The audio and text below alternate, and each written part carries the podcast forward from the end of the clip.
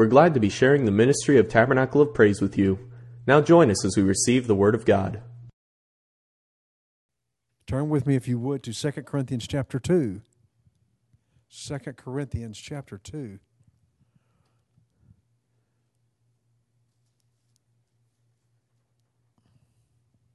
Devices. Devices. We're going to talk about devices. 2 Corinthians chapter 2. Let's read verse 11. Lest Satan should get an advantage of us, for we are not ignorant of his devices. Devices. God's word and God's spirit are what keeps us aware of the devices of the devil. Uh, the Greek word for advantage, lest Satan should get an advantage, the Greek word, pleonokato, it means to covet, be covetous, to overreach. Then it says we're not ignorant. The word, the Greek word for ignorant, agneo, it means to, to not to know or, or to ignore. And then the Greek word for devices is noema, and it means a perception, a purpose, intellect, disposition. So what it, the scripture is, is showing us is that the devil wants to overreach into our lives, but will not be will not going to ignore his purpose in that. Understand that the devil has a purpose and a reason to overreach into your life. What does it mean to overreach?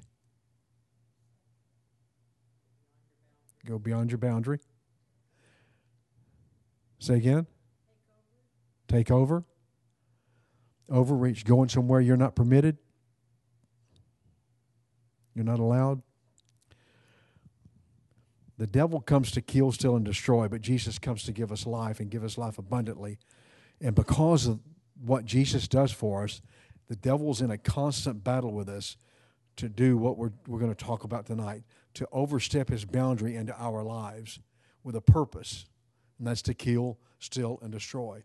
I think one of the things we forget about our enemy is that he wants to kill, he wants to steal, and he wants to destroy. And there's no child, adult, grandma, grandpa, cousin, brother, sister. There's nobody he won't touch. There's nobody he won't touch. Uh, and so, we, you know, in understanding that, we have to realize that he truly is an enemy. I think a lot of times when we talk about the devil, our enemy, we don't really think about what it means to have an enemy. You ever had an enemy? You ever had an enemy? Here's the thing about an enemy an enemy is out to kill you, he's out to destroy you, and you either have to kill him or he's going to kill you. That's a lot of us say, "I had enemies enemies when I was a child." No, you didn't have you had disagreements. You didn't have enemies. Otherwise, you would probably be in jail for killing them, or they'd probably be in jail for killing you, because that's what an enemy is. Is somebody that's coming to take your life, take away from you, and destroy you. Uh, here's the thing about the devil there's really nothing new about the devil, our enemy, and, and his devices. He uses the same bag of tricks over and over and over again on humanity. Probably because that's all he has, number one, that's all he's got. But probably because they work pretty well. He continually uses the same old stuff over and over. Now, he'll use it in different forms, but it's generally, and we're going to talk about what he does. Generally, when the devil attacks your life, just going to go through five quick things what he does to get into your life to kill, steal, and destroy you. And it's the same thing that's been going on since the very beginning. There's this pattern that he's got. So we're going to look at this pattern that the devil has. And in this pattern that he uses, he goes from one thing to another to another, one device to another to another, to create this pattern that brings destruction in your life. So the first thing the devil wants to do is bring doubt. That's the first thing he tries to do. He wants you to doubt God. He wants you to doubt God's word. Just bring some kind of little doubt. Remember in Genesis 3 when he spoke to Eve and he said, Hath God not said? Well, number one, the devil knew God had said. Now, we suppose that Eve knew, but Eve had instruction from Adam. When, when God said to Adam, You are not to eat of the tree, he said that to Adam. He didn't say that to Eve. And so we're assuming that Adam passed on that information. But we know that it was clear information. God gave clear information. God said it.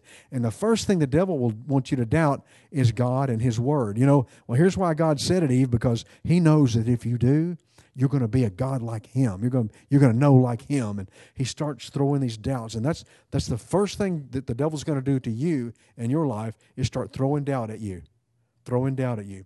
I doubt my kids are ever going to come back to church. I doubt I can ever get over this problem.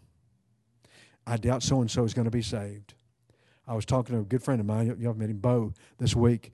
And as we were talking, he said, You know, because we were talking about how powerful prayer really is. He said, You know, Donald, he said, For years I prayed for three men that I'd never really believed were ever going to be coming to the kingdom, were ever going to be saved. He said, they, they, Not that they were bad men. He said it was my, my dad, my cousin, and, and, and uh, my stepdad. He said they were very proud men and they, they just they just wouldn't. And he said, but I just kept praying. He said, all I knew to keep praying. And he said, you know what happened? He said, six months before my stepdad passed away, Johnny, he came in, he was baptized in Jesus' name, received the Holy Ghost, came into church.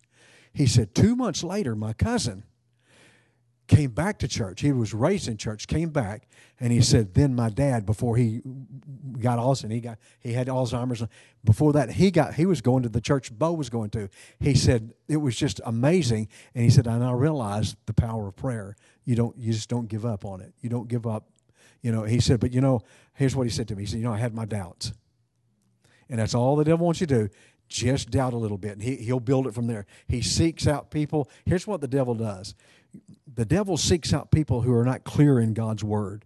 The reason that we as shepherds, as pastors, want you to study your Bible is we understand what the wolf is doing. The wolf is sneaking around and he's finding those that aren't clear about the instructions. You all gather here and stay here tonight, and you're in a safe place because you're next to the shepherd. If you wander about tonight, the wolf's going to get you and a loose sh- sheep, that will happen. If they wander away, that's who the wolf goes after.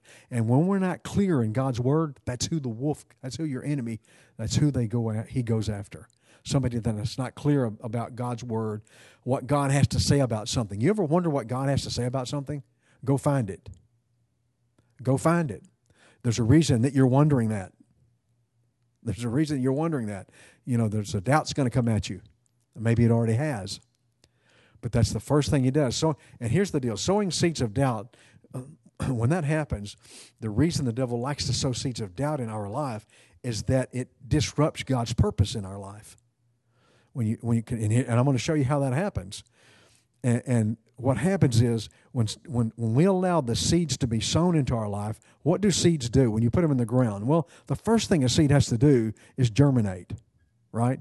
That's germinate. Get around right amount of water, right amount of ground heat, right amount of sun, and it'll germinate. Once it germinates, then what is it going to do? It's going to take root. Once it takes root, it's established now. Now it can shoot up a stem and then begin to create leaves and fruit. And so when seeds of doubt sow into your life, it doesn't start with the fruit. It starts with the germination. And what is that? That little doubt, that little thing hath God not said? It's all, it's, it's all it takes. And if we allow that to continue, so uh, what we have to do is understand that when doubt comes in, we have to rid ourselves of doubt. How do you, you know, you, I wish we could. I wish I could do this. Maybe you can. I can't. When a doubt comes at me, I can't just say, "Well, I'll remove you doubt out of my mind." I got to know the answer. I just, you know, I can't just say, you know, I was reading a deal uh, as uh, a book the guy had, and he said, "Listen, when when when seeds of doubt come in your mind, just cast them out." That sounds great, but I'm not built that way. I, I got to see some. So when doubt comes to my mind, I got to go find it in the book, because there's some things in, in my heart and mind that I know aren't sin. They're not. They're not sin by by the standard of, of the Bible but there's something inside that makes me think there's something wrong with them. Does that make sense? So there's a doubt as to whether or not this thing is right or wrong. So I go and find it. And you know what? There's not anything that you want to know that you can't find in the book. It's there. It's amazing. It's there. But that's how you get rid of those seeds. You because those seeds bring confusion, and by looking into the Word, it, it just chops them loose. And, as, and listen, here's another thing about doubt.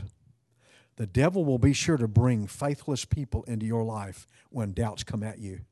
It is the strangest thing that when you have a doubt about something, this person that you haven't seen in 10 years that's faithless comes into your life and says something to you that affects the doubt. That's the, the, the enemy knows he's done he's been doing this for thousands of years.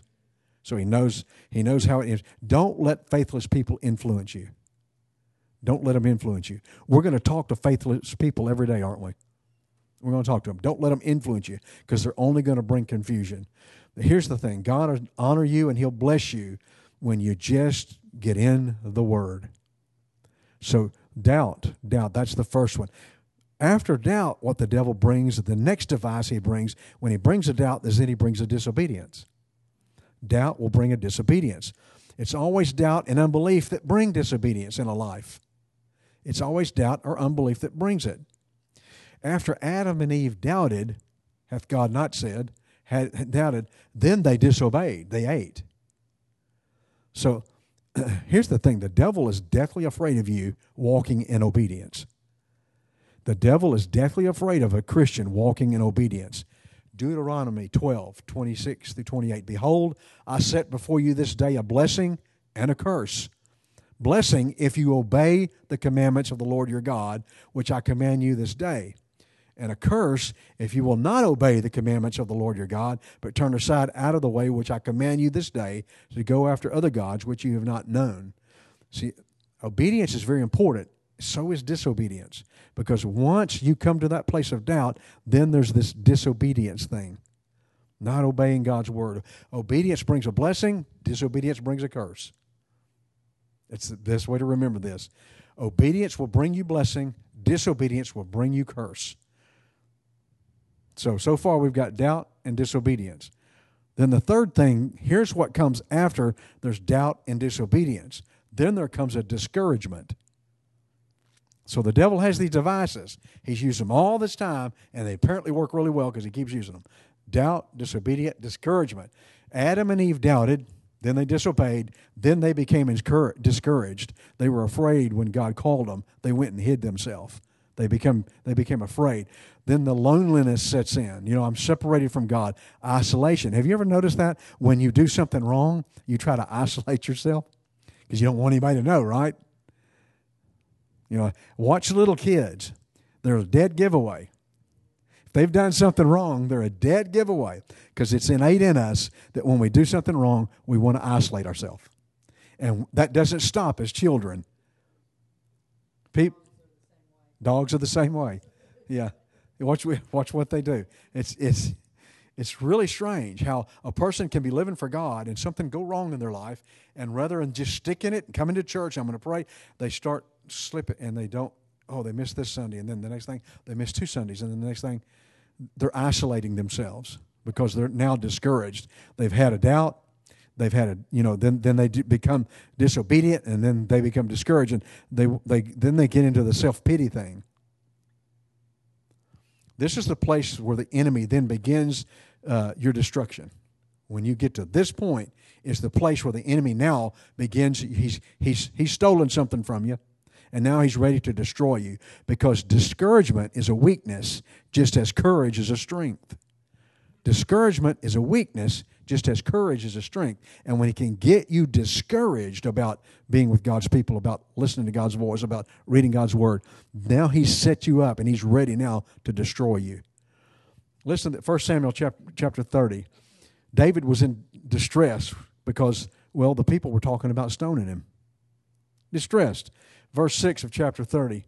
And David was greatly distressed, for the people spoke of stoning him, because the soul of all the people was grieved, every man for his sons and for his daughters.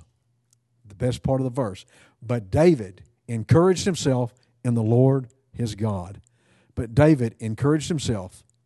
When there's no one to encourage you, you need to have, in a situation, regardless of what it is, you need to, don't wait till then. You need to have, David learned how to be encouraged while he was tending the sheep. He knew he was by himself, and he knew how, how God put him in situations and helped him out of situations. And he, be, he learned how to encourage himself in the Lord. And you need to learn how to encourage yourself because if you don't, you're going to get discouraged. Something's going to happen. There's not going to be somebody there to talk to. There's not going to be a husband, wife, pastor, friend, whoever. And you're going to have to d- encourage yourself in the Lord. And that's what David did. And it's very difficult, isn't it? Encouraging yourself in the Lord when you're isolated. It's very difficult. If you don't learn how to do it now, when you're isolated and alone, it's going to be very hard to do. David learned how to do it as a young man so that when it came a point where he was all by himself, nobody there, they all wanted to kill him. He learned to encourage himself. Psalm 118 and 8. It is better to trust in the Lord than to put confidence in man. That's common sense there, isn't it? It's Psalm 20 and 7. Some trust in chariots, some in horses, but we will remember the name of the Lord our God. These are just some verses. If you'll learn them and put them into your thought process, when that discouragement comes, you can you can encourage yourself in the Lord. Learn how to overcome your discouragement by learning how to trust God you know, David was out there and he had there was wolves and lions and bears and all that, you know, lions and tigers. Oh my, all that it Wizard of Oz business. He learned, you know, hey, God's with me. You know why he was so good with that slingshot, right? Well, God directed that rock. God directed that rock way back when he was tending those sheep. He learned how to fling that rock way back then. That's when he got in that valley and was flung that rock. Listen, that was all been prepared before he ever got to that valley. That was all set up before he ever got to that valley. He learned how to do things, and that's the thing about learning to encourage yourself in the Lord. You learn how to do it before you ever get to the valley. Then after that, if the devil can get you discouraged, he's ready to set you up. He brings you into this device called defeat. You ever felt defeated? You ever felt defeated? Man, I have. If you fail to encourage yourself in the Lord and get yourself back, eh, let's just say you go through this process and you come to the discouragement place and you don't recognize what's going on and you don't encourage yourself, what's going to happen is He's going to draw you into this defeated place. And if you fail to get out of that discouragement, if you fail to encourage yourself, what's going to happen is that He's going to attack you at that point in the process of defeat. He's going to come at you with all He's got and he's going to he's going to want to defeat you. He will convince you all is lost. He will convince you all is lost. This question, this is kind of a personal question. You know, you, you may or not may want to answer it. I'll answer it for myself. Have you ever come to a point of your life where you felt so defeated that you wanted to take your own life? Most people say no, right? I have. I felt so defeated, the only out, and you see, that's where the devil takes you. He's ready. He's set the trap. He set the snare. Now he's ready to destroy you. He's ready to take you out. And that's, you know, that goes on a lot in our society now, where people have, you know, because our, our society has gotten less and less godly and more and more godless, people don't know where to go. Their psychiatrist doesn't help them. Their medicine doesn't help them. This doesn't help them. They don't know where to go. And so, as the last resort, the enemy sets the trap and they take it and he destroys them. He'll convince you. He'll convince you there's no hope. You ever felt like there's no hope? No matter what I do here, no hope. Been there. You're not going to make it. Just accept your defeat and get it over with. It's just a, it's a strange, I, you know, I guess having been there before, I understand when people want to talk about that, I understand what they're feeling. And I'm not saying that's where you need to go to understand people. I'm just saying, having been there firsthand, you, uh, I understand what, exactly where they're at. But I also understand there's a God that can take you right out of that. Isaiah 54 and 17. No weapon, we've heard this over and over, no weapon that is formed against thee shall prosper. That means the things that we've just talked about, those devices, those weapons, they, they will not prosper. And every tongue that shall rise against thee in judgment, thou shalt condemn. God didn't say, I'll condemn them. He said, You're going to condemn them. This is the heritage of the servants of the Lord and their righteousness is of me, saith the Lord. And if, if the devil has brought you doubt, and he's led you to disobedience, and he's made you discouraged, and then you feel defeated, he's ready to finish you off now. These are the same devices he's used over and over, and the final device is death. James 1 and 15. Then, when desire is conceived, it gives birth to sin. And sin, when it is full grown, brings forth death. And that's where the devil wants to take you to. Get you to a point where there's a desire to walk away from God. That's what sin is missing the mark, walking away from the mark. Mark, the mark God gives you the mark, you walk. That's actually what sin means. You miss the mark. And so walking away from the mark. The, here's the beauty about this is that with God, it's never too late. You can go through all these D's. You notice they're all D's. You can go through all these D's and get to the very bottom and get and it's never too, it's never too late with God. Even if your enemy has destroyed you, you can still rise up. Even if he's brought you to a place where you're ready to take, you can rise up. Micah 7 and 8. Rejoice not against me, O mine enemy. And that's exactly what the enemy wants to do. When he takes you through this process, he wants to bring a rejoicing against you in the end because he's taken you. But rejoice not against me, O mine enemy. When I fall, I shall arise. That's very important for us as Christians to keep in, because as a Christian, are you going to fall? simple things. It's going to happen. Th- things happen. Some some we deem really big falls. When we say somebody fall in sin, that's let's just say they, they went outside of their marriage. That's a big fall to us. But when we see the person that said, well, you know, they hadn't drank in 20 years and then they got drunk, and that's a little fall because it's a fall's a fall. We're the ones that gauge the big high and low. We're the ones that make this one more than that. Fall is a fall. If you fall, you fall. You know. The higher you fall, the further down, maybe it hurts a little more, but still a fall. And so we have to understand this that, you know, I'm going to arise. When I sit on, in darkness, the Lord shall bring light unto me. The Lord shall bring light unto me. The devil is in the destruction business. That's his business right now. His whole purpose is to destroy you. To destroy you. Did any of y'all see the, the building that collapse in Florida? You know, that building wasn't destroyed, it just collapsed. But it, it wasn't destroyed. They, they came along and, and, and raised it. I mean, they, you know, they're, they're, they're digging it, that, that's destroying it. But understand something destruction is, is certain and it's sure and it's ending. It's certain and it's sure and it's ending. It has a finality. And that's what the devil wants is he wants to bring a finality to your life to destroy you. Make no doubt about it. Here's the thing God is in the restoration business. Restoration business. Some of us come from a, a background in a group that, uh, you know, restoration was hard for them. Restoration was hard for them.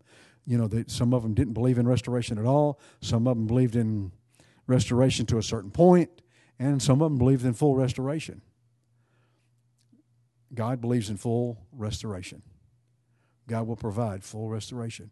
What we have to realize is that, you know, we, we've got to understand that the devil has these devices. If God's in the restoration business, then we have to hold fast to these words that we read that Paul was talking to the Corinthian church about concerning his enemy. For we are not ignorant of his devices. That's the key. Don't be ignorant of the devices of the devil. Anybody have any I know it's just short, sweet. There's um, C.S. Lewis is one of my favorite authors, and he wrote a book, um, Screwtape Letters, and uh, it's basically a, you know an insight to how the devil attacks, and it's I mean it's really really really good. And if you can't read C.S. Lewis, he has it on the audio book, which is phenomenal, and um, it's like oh after you listen, you're like oh yeah, that's what he was doing, you know, and he, yeah, he's pulled that one on me. And then um, Priscilla Shirer wrote a book uh, recently, Fervent, and it's kind of like a modern spin on the Screwtape Letters. I don't think she intended that way. It's directed towards women in their lives and get overwhelmed. And she's like, well, now if I were the enemy, I would take, you know, this situation. Here's how I'd, I'd attack you, you know. And um, but it was so good. I even had my kids read it. Even I said, you know, take out the woman part, and it applies to you. But it, it's really good because it, you know, it in our modern world, it's like, oh yeah, I forgot. That's how he's attacking me. And so then when that comes, you're like, oh yeah, well I know what you're trying to do. So you might as well just, you know, get go on because yeah. So it's it's good to know his attacks so you're prepared for them because they are going to come. Mm-hmm. Yeah, they're going to come and they'll they'll keep coming. That's the thing. He's going to keep trying. He doesn't give up. He doesn't quit. Going to keep going. You know, one of the biggest things I've found, the biggest lies or tricks of the enemy is that he wants you to think somebody else is the enemy, not him. Get your eyes on someone else, not him. Some other problem, not him. Some other situation. Those are all your enemy, and none of those are your enemy.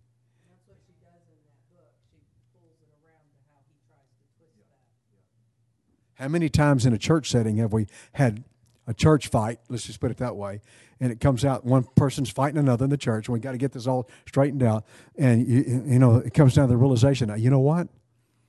Maybe I was a little misunderstanding here, and you know what? Maybe I, you, the devil just pulled the wool and made uh, enemies, and they weren't enemies at all. They were church folk. We're not enemies.